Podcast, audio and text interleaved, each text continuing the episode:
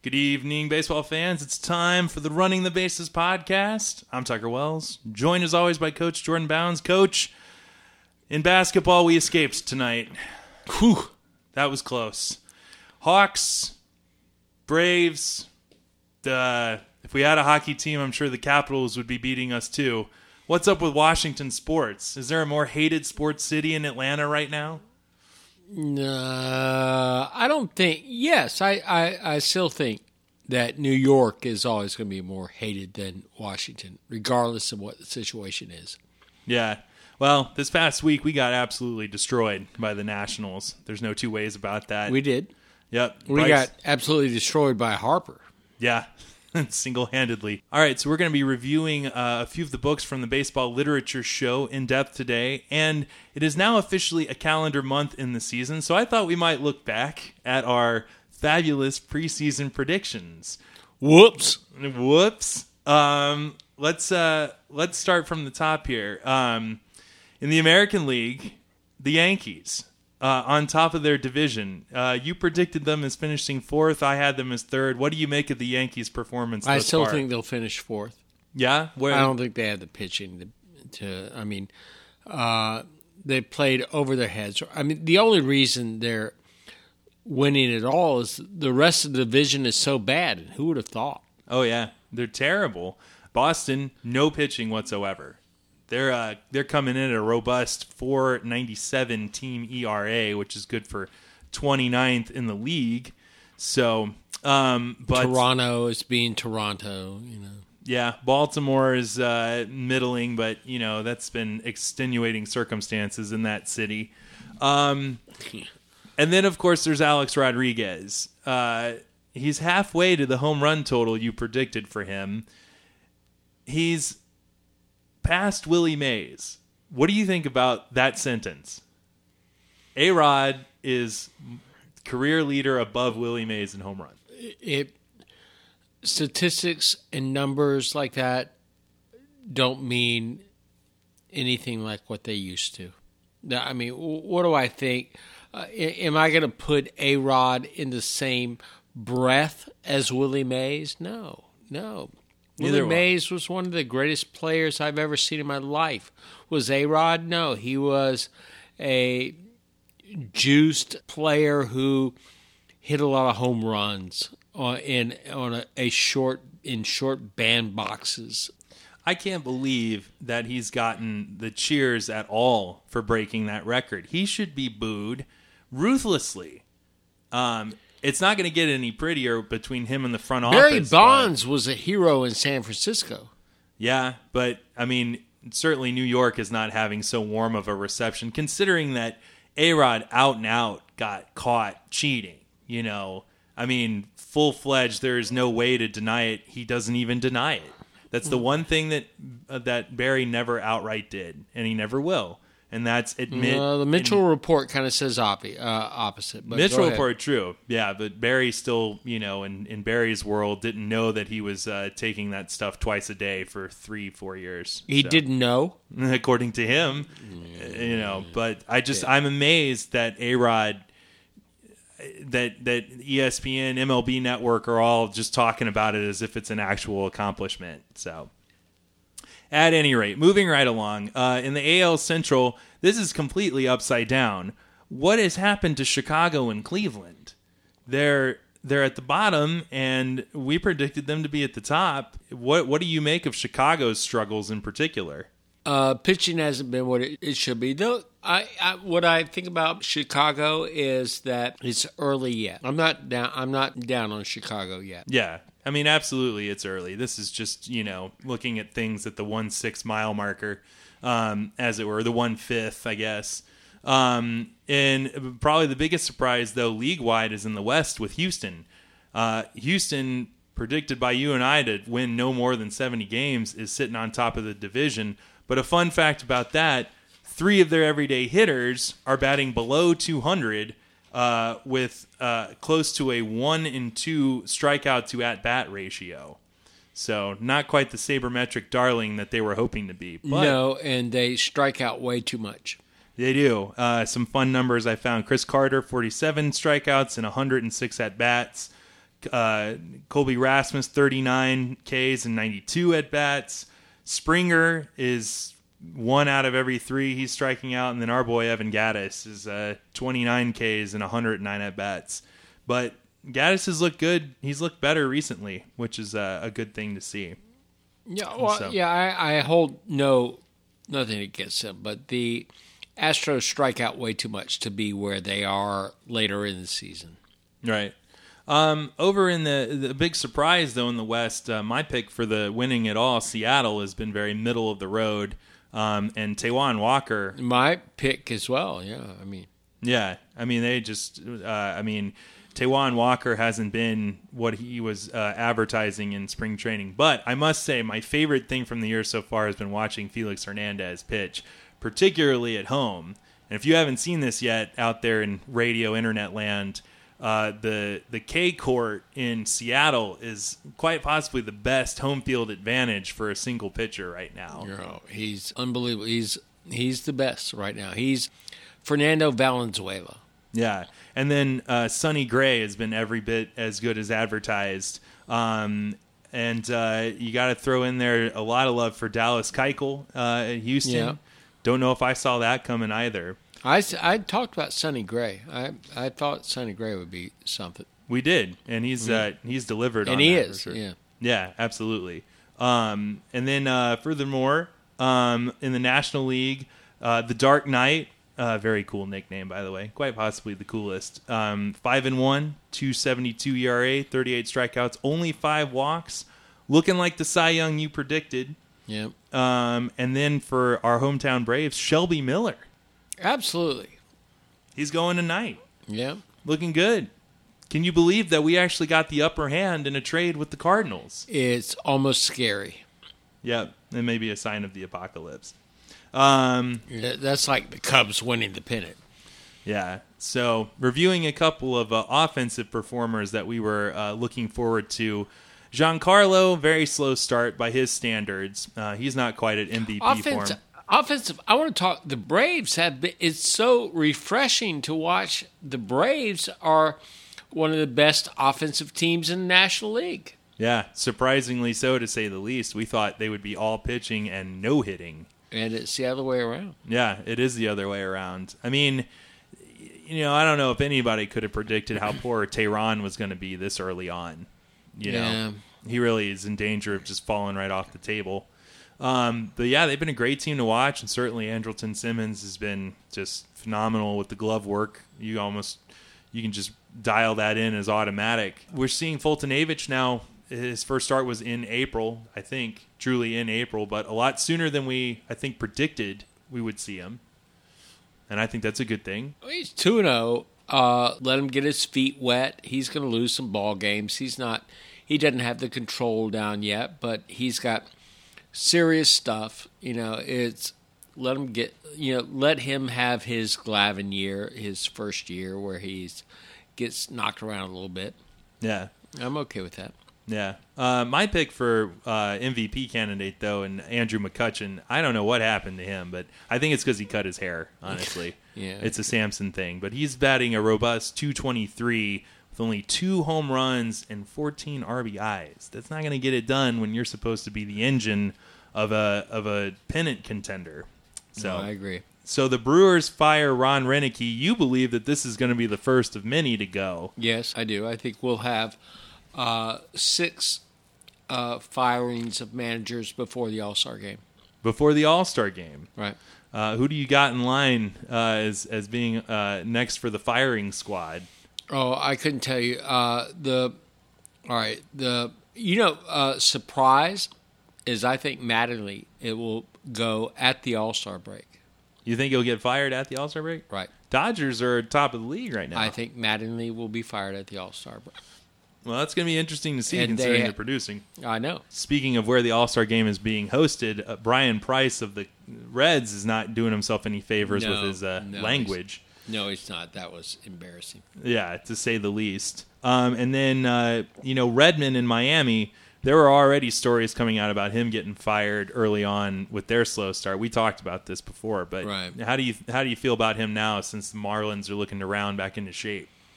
Uh, I think he should be fired for how well he hit Glavine. Well played. Well played. You know, we didn't talk much about the bullpen, but uh, on the subject of bullpens, um, Craig Kimbrel is uh, has an E R A in the mid to high fives. Very un-Kimbrel-like. Do you think that the the uh, last second upheaval for his his life has something to do with that? No, I think uh, a reliever's E R A, you know, you give up two runs in a particular game and uh, you're shot for the first half of the year. Uh, Kimbrel is a top reliever. Yeah. I, I have nothing against him. He gave up a couple of runs that, you know, just messed up what uh, makes him look like he's falling apart, but he's not. Yeah. Well, you know, I can't remember if he grew up a Braves fan. I want to say that that's part of his uh, mythology here in Atlanta, but I got to imagine you play for one team your whole life and you have all uh, thoughts that you're going to be with them for another two years. Uh, it's got to be partially in there, but I do believe the same. He's a top reliever. He'll he'll he'll flip you it around. You have five relievers in the Hall of Fame. I mean, and that's making Hoyt Wilhelm one of them. Eckersley, Fingers, Sutter, Gossage, and Wilhelm. Uh, they all played for multiple teams. They had ups and downs, all of them. Uh, Eckersley is a little bit different because he was a starter for several teams until he gets to Oakland. But um, no, uh, Kimbrel will be fine. Yeah, I agree. I agree. It's, you know, it's uh, just an interesting plot that was going on in the first month. Provided his arm stays healthy. Right. There yeah. is that. That thing yeah. could just dangle all the way off. Um, and then lastly, the uh, one of the hottest topics of spring, and uh, you know, we're um, I think twenty games into the career of Chris Bryant, um, and he just got his first home run the other day. He had eighty-one at bats to get that first home run. Um, is that a sign of nerves, or Major League pitching, pitching is that much more? I don't remember you know, how many time, how many at bats it was before Willie Mays hit his uh, got his first hit, and then it was a home run that was like seven grillion feet off of Warren Spahn, uh, and he did all right. Yeah, and then final uh, bonus points question. Uh, back to the bullpen. Andrew Miller in New York. thirteen saves, thirteen opportunities, twenty-six strikeouts, and fifteen and two-thirds innings pitched. A zero E R A. Is this a dark horse Cy Young candidate after a month? No. No. All right. Well, there you go. No. there, there you have that. He he will. I he won't end up with a uh, less than a three E R A. Yeah, he's just been taking advantage of a subpar yeah, A L East. It, it is just worked well for him. Yeah, everything's broken well for the uh, Yankees so far, and now it's just about to break, I think. I believe so. Yeah. Hey, CeCe Sabathia. All right, You're good right. job putting all that weight on. Pitching so much better now. Right. All right. Well, there you have it. And, and then Tanaka, look, you know. Yeah. Is he even still there? I don't even know. I haven't heard much. He's on the team. Well, there you go. All right. And the arm's still attached. The elbow's mm-hmm. still intact, so so we'll see. Um, but at any rate, we'll be able to. You'll be able to find these uh, in writing. I'm going to post uh, our full predictions to compare and contrast for the rest of the year. We'll check in on this every month or so for, for a brief moment. But we're going to revisit some of the fine works of baseball fiction, and you have three in particular that you wanted to talk about that you reread. Um, yeah, after our talk about this and the different works of uh, baseball fiction, I. I realized I hadn't read uh, several of them uh, in really in decades. And so I went and reread three of these books. And I'm I'm just, well, actually, I reread four of them, but three of them just, I'm like, this is so much, uh, they are what baseball is, you know, and I, I, I love it. And I, I, I hope other baseball fans will read some of these books, and it's like what it's all about. Um, first up, we have The Southpaw. Um, did you reread this one first? Uh, no, it's the one I, I'm actually I'm about twenty pages away from finishing. Uh, it is a book by Mark Harris where he takes a pitcher, a brash, egotistical, northern redneck left-hander uh, in like nineteen fifty, I think. Uh, most of it takes place in nineteen fifty-two, fifty-three. The whole thing is first person in this pitcher's uh, own voice, which is just tremendous. Uh, Mark Harris, he writes about baseball, but he is as concerned with the human condition and the growth of the individual as much as anybody. What he writes about is parallel to different parts of American culture. It's what baseball is. Uh, but the voice in this particular book is remarkable. I'm, I'm going to read uh, two paragraphs here uh, from the Southpaw. And uh, the second sentence is about five thousand words long. I mean, is the biggest run-on sentence you've ever seen, with all sorts of um, tense and uh, agreement eras and stuff. But it is America. It's what it is. And the vision of baseball as this pure, uh, the vision of this pitcher. He reminds me so much of Juan Marichal, who he's talking about here. Uh, but let me start. He, uh, this is this pitcher talking about his father uh, in great admiration. This pitcher goes on and becomes like the best pitcher in baseball. Uh, well, let me start. I've seen many a pitcher, but there's few that throw as beautiful as Pop. He would bring his arm around twice and then lean back on one leg with his right leg way up in the air, and he would let his, that left hand come back until it almost touched the ground behind, and it looked like he was standing on one leg and one arm, and the other two was in the air, and then that arm would come around and the other leg would settle down toward the earth, and uh, right in about there, there was the least part of a second when his uh, uniform was all tight on him, stretched out tight across his whole body. And then he would uh, let fly, and that little white ball would start on its way down toward the uh, toward the line, toward Tom Swallow. And Pop's uniform would get all a rumple again. And just like uh, it was some kind of a magic machine, the split second would, uh, when the uniform would uh, rumple up, there would be this smack of the ball in Tom's mitt. And you realize that the ball had went sixty feet, six inches in less than a second. And you know that uh, you've seen not only Pop, but also a mighty and powerful machine. And uh, what he done looked so easy. You thought uh, you could do it as you could do it yourself, because he done it Uh, so effortlessly, and it was beautiful and amazing, and it made you proud. That was two sentences long. Yeah. Uh, uh, but it's, and with all kinds of problems, but the motion of the pitcher and everything, that's what baseball is. And it was, uh, it, it's such a voice of the innocence of baseball in the fifties. Uh, a Uh, just a, a, a wonderful thing. Uh, the book goes all through. This this kid is growing up, and he's brash, and he thinks he's like uh, the bee's knees, and uh, but he gets cheated out of money uh, left and right. He, but uh, it's just it's a great story about uh, baseball in the fifties. You come out of this and you understand the Cuban players who were coming up in the fifties, and you see the uh, uh, the people that are beat out of the bushes, and uh, how you had to compete in those days. Uh, all about the uh, early uh, uh, minor leagues in those days, and uh, just a wonderful book, a wonderful book.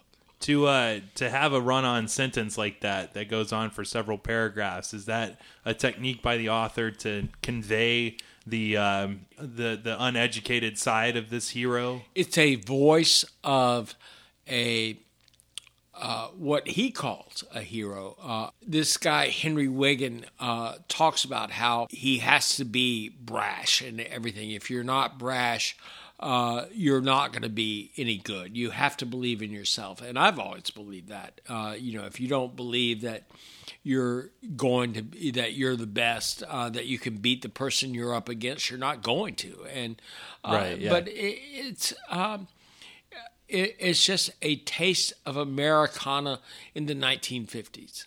Yeah. Um, uh, The author, um, Mark Harris? Yeah, uh, Mark Harris. You're right. I'm sorry. Mark Harris. Uh, w- what other works has he done All right. of note? Um, if I Never Get Back. Um, and I have forever thought that The Natural was my favorite baseball novel. But after rereading If I Never Get Back, I'm going to change that. The Universal Baseball Association, J. Henry Wog, proprietor, has a certain connection with me, but it is uh, by Robert Coover. Uh, but that one is dated now because uh, of technology makes that one somewhat obsolete. If I Never Get Back Again, uh, If I Never Get Back, that's the name of the, uh, the novel by uh, Harris. And uh, this is his second novel. It doesn't have, it has no connection at all with the first. It doesn't have any of this kind of uh, illiterate voice that he's trying to capture. In this, there is a a person who falls down on a uh, train platform uh, in New York uh, in modern day, and suddenly is back in time, and he is traveling with the old Cincinnati Redlegs, who were the first truly all-professional team. Uh, and he travels with them for about a year and a half as their backup player. He goes through all the experiences that they do. He meets Mark Twain, the the James brothers, uh, Jesse and uh, Frank James. He goes on the first Continental uh The uh, what was it? The Transcontinental Railroad, the uh, the one that went from coast to coast. He goes to San Francisco and sees the first dirigible. I mean, it's it's uh, and all this stuff is stuff that happened to the Cincinnati Redlegs uh, at that time. The characters that are in the book, uh, not only the Wright brothers, but Al Spalding and uh, George Millen, and all of these people, they were there. I mean, they are the same, the, the people that historically were there. It is a love story. He falls in love with this old, uh, he falls in love with a uh, Confederate princess, so to speak. Uh, it's just a, a truly great story. I, I gave this uh, book recently to somebody to read who had no interest in baseball whatsoever, and and Uh, this person thought it was one of the greatest books he's ever read. You don't have to like baseball to like the story that is connected behind this book, but it is, uh, it is also. I mean, but it's a baseball novel as well. Just a, a tremendous book. Yeah, it sounds like baseball in the novel is the witness to the growth of America and the evolution of America. Like that's. Yeah, it's, it's James Earl Jones team. saying yeah. that stuff in Field of Dreams. Being both the cradle and reflection of, if you will, of uh, America as it grows through the eighteenth, uh, eighteen hundreds. Um, and uh, and these are by the same author. Yes. Southpaw and If I, uh, If I Never Get Back. Right. Um, how long ago was it that you first read If I Never Get Back? Um, fifteen years. Yeah, I, I'm guessing. I, I don't know exactly, but it had been a long time. And after we did that podcast on the literature, I was thinking, like, I, I don't remember it that well. And I went back and read it, and it was better than I thought. Yeah, and I guess reading The Natural every year for years as you taught well, it. Well, The Natural, I, I did teach. And I will say The Natural, and, and I love this book, and but I like the movie more. I, I mean, I'm sorry, but the book, in the book, Roy Hobbs is a boob. You know, and he sells out at the end, and he sells, uh, he strikes out intentionally. He doesn't hit the home run that breaks the lights and all of right. that stuff, you know, I mean. The Hollywood this, ending. Right. Roy Hobbs is not our national hero. Uh, and that was such a, uh, and, and that's what Malamud was trying to do. He was uh, looking at a national myth hero, a cor- and, and you were in a class where we talked about this. True. Uh, he yes, was looking for a national myth hero uh, and thought that it could only come in uh, an American national myth hero. Could only, uh, according to Joseph Campbell, could only come in the field of baseball. You could have your British national myth hero could be Robin Hood trying to steal from the rich and give to the poor. It could be in Spain. It could be El Cid rising to, you know, great. Uh, all of these different myth heroes and stuff, even into Africa and everything. In America, it had to be baseball. But in it, for America, that hero sells out. He sells out for money. Uh, and that, that's painfully true. Yeah, it is. I mean, and Roy Hobbs is what we would, I mean, it's a sad thing. The, but the owner's based on Comiskey, right? And the, the, right, right, right, the Black right, Sox right, right. scandal.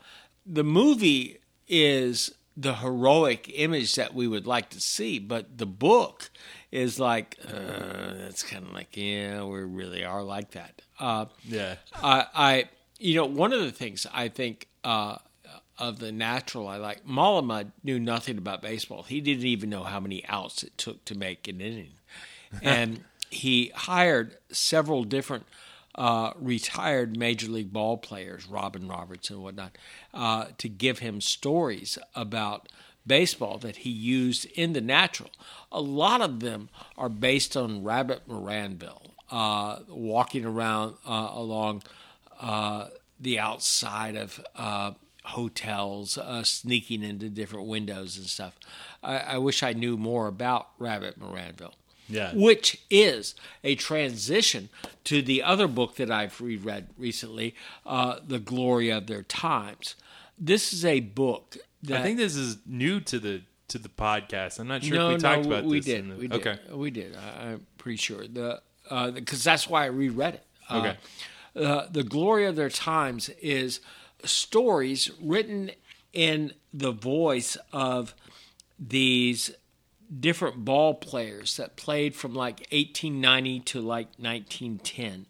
The first few are Rube McQuard, uh, Tommy Leach, Dave Jones, Sam Crawford, George Gibson, Jimmy Austin, Fred Snodgrass, Stanley Kovaleski, Al Birdwell, Hal Hooper, Joe Smokey Joe Wood, Chief Myers, Hans Lobert, uh, et cetera. These are uh, going through Goose Goslin and all these people. Uh, this is like all of the great ball, well, not even great ball players. They were players that played during this time from eighteen ninety to almost nineteen ten or so, uh, nineteen fifteen, I would say. They really express the innocence that existed in baseball at that time. These were, these are people that would sooner uh, be whipped than to cuss.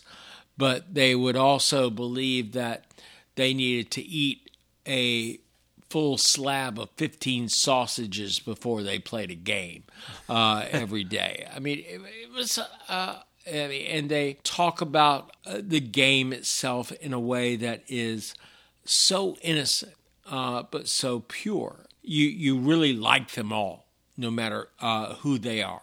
Yeah, and they thing. all disliked Ty Cobb. It, I was just about to say that. Good thing they left out Ty Cobb. Oh, no, Ty Cobb's not in there, but just about every one of them mentions Ty Cobb at some point or another. Right. Ty Cobb and Johnny Evers, not two of their favorite people.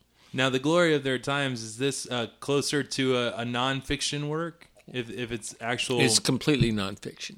It is uh, completely nonfiction. It is. Okay. Uh, they are like memoirs uh, from about forty different players. Uh, this guy, Lawrence S. Ritter, Uh, who compiles all this, is not really a writer. I, uh, he was a uh, historian, a political uh, person, uh, did a lot of different things in his life, but um, the, uh, for this, he was more a publisher than anything else. Yeah.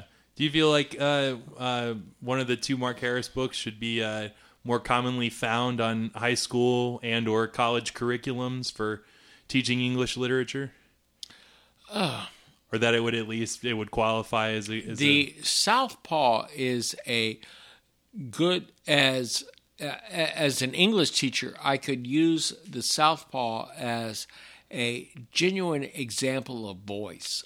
In teaching voice, I, I would uh, have used that uh, easily, uh, with no problem whatsoever. If I never get back again, no, I, I think a much superior book to the Southpaw. I would recommend this to anybody. It's a wonderful story, and it makes you you move through four or five hundred pages like uh, they're butter. Uh, I mean, you are like you can't wait to get to the next page. Uh, and it's there are all of these different stories that are uh, just all tied together, and it's. I mean, we, we have we're traveling back in time, and we got Mark Twain and the James Gang and all of this stuff all wrapped in uh, mysteries, finding uh, Confederate treasure after the war, and uh, a love story that I, and seeing old city, seeing Cincinnati when it was so polluted, uh, it made Beijing look like uh, a paradise. I mean, you know, uh, a, a real taste of nineteenth century America, but Uh, just a, uh, a wonderful story, but no, Mark Harris is not William Faulkner. I mean, I'm not going to say that he is, as an English teacher, no, If I Never Get Back Again is not going to win any kind of uh, Pulitzer or you know, Nobel Peace uh, Nobel Prize awards or anything, but it certainly is going to hold your attention. It's a great an entertaining novel. And if you're a baseball fan, I don't know, I do not know of one single book that is more entertaining for a baseball fan. Nice. All right. There you go. Much love for Mark Harris in this show. So yeah, really. Yeah. I, I haven't reread the Universal Baseball Association, J. Henry Wogg, Proprietor. And that had always been one of my favorite baseball novels. I, I that is on, I've actually ordered a new copy of that. Uh, the I it, it's a game. Uh, it's about a person who becomes uh, locked into a game, and he uh, has loses track of reality, and the game itself that he's invented become an obsession with him. Uh, this.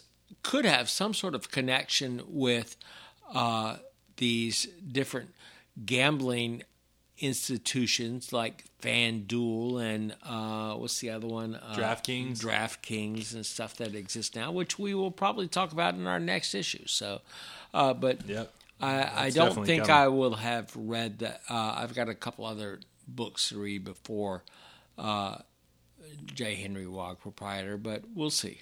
Well, I'm going to get on board the ship and start reading them too, so I can contribute more to these uh, to these particular discussions. But all right, well, there you go, Coach. Thank you so much. And for those out there uh, listening, if you have a book, a baseball-related book that you're a huge fan of that you would like to hear us discuss, Coach Bounds discuss with all. Oh, of us. I'll read it in a in a heartbeat. Yeah, yeah. You got any literature, anything having to do with baseball, and you want an in-depth analysis from a.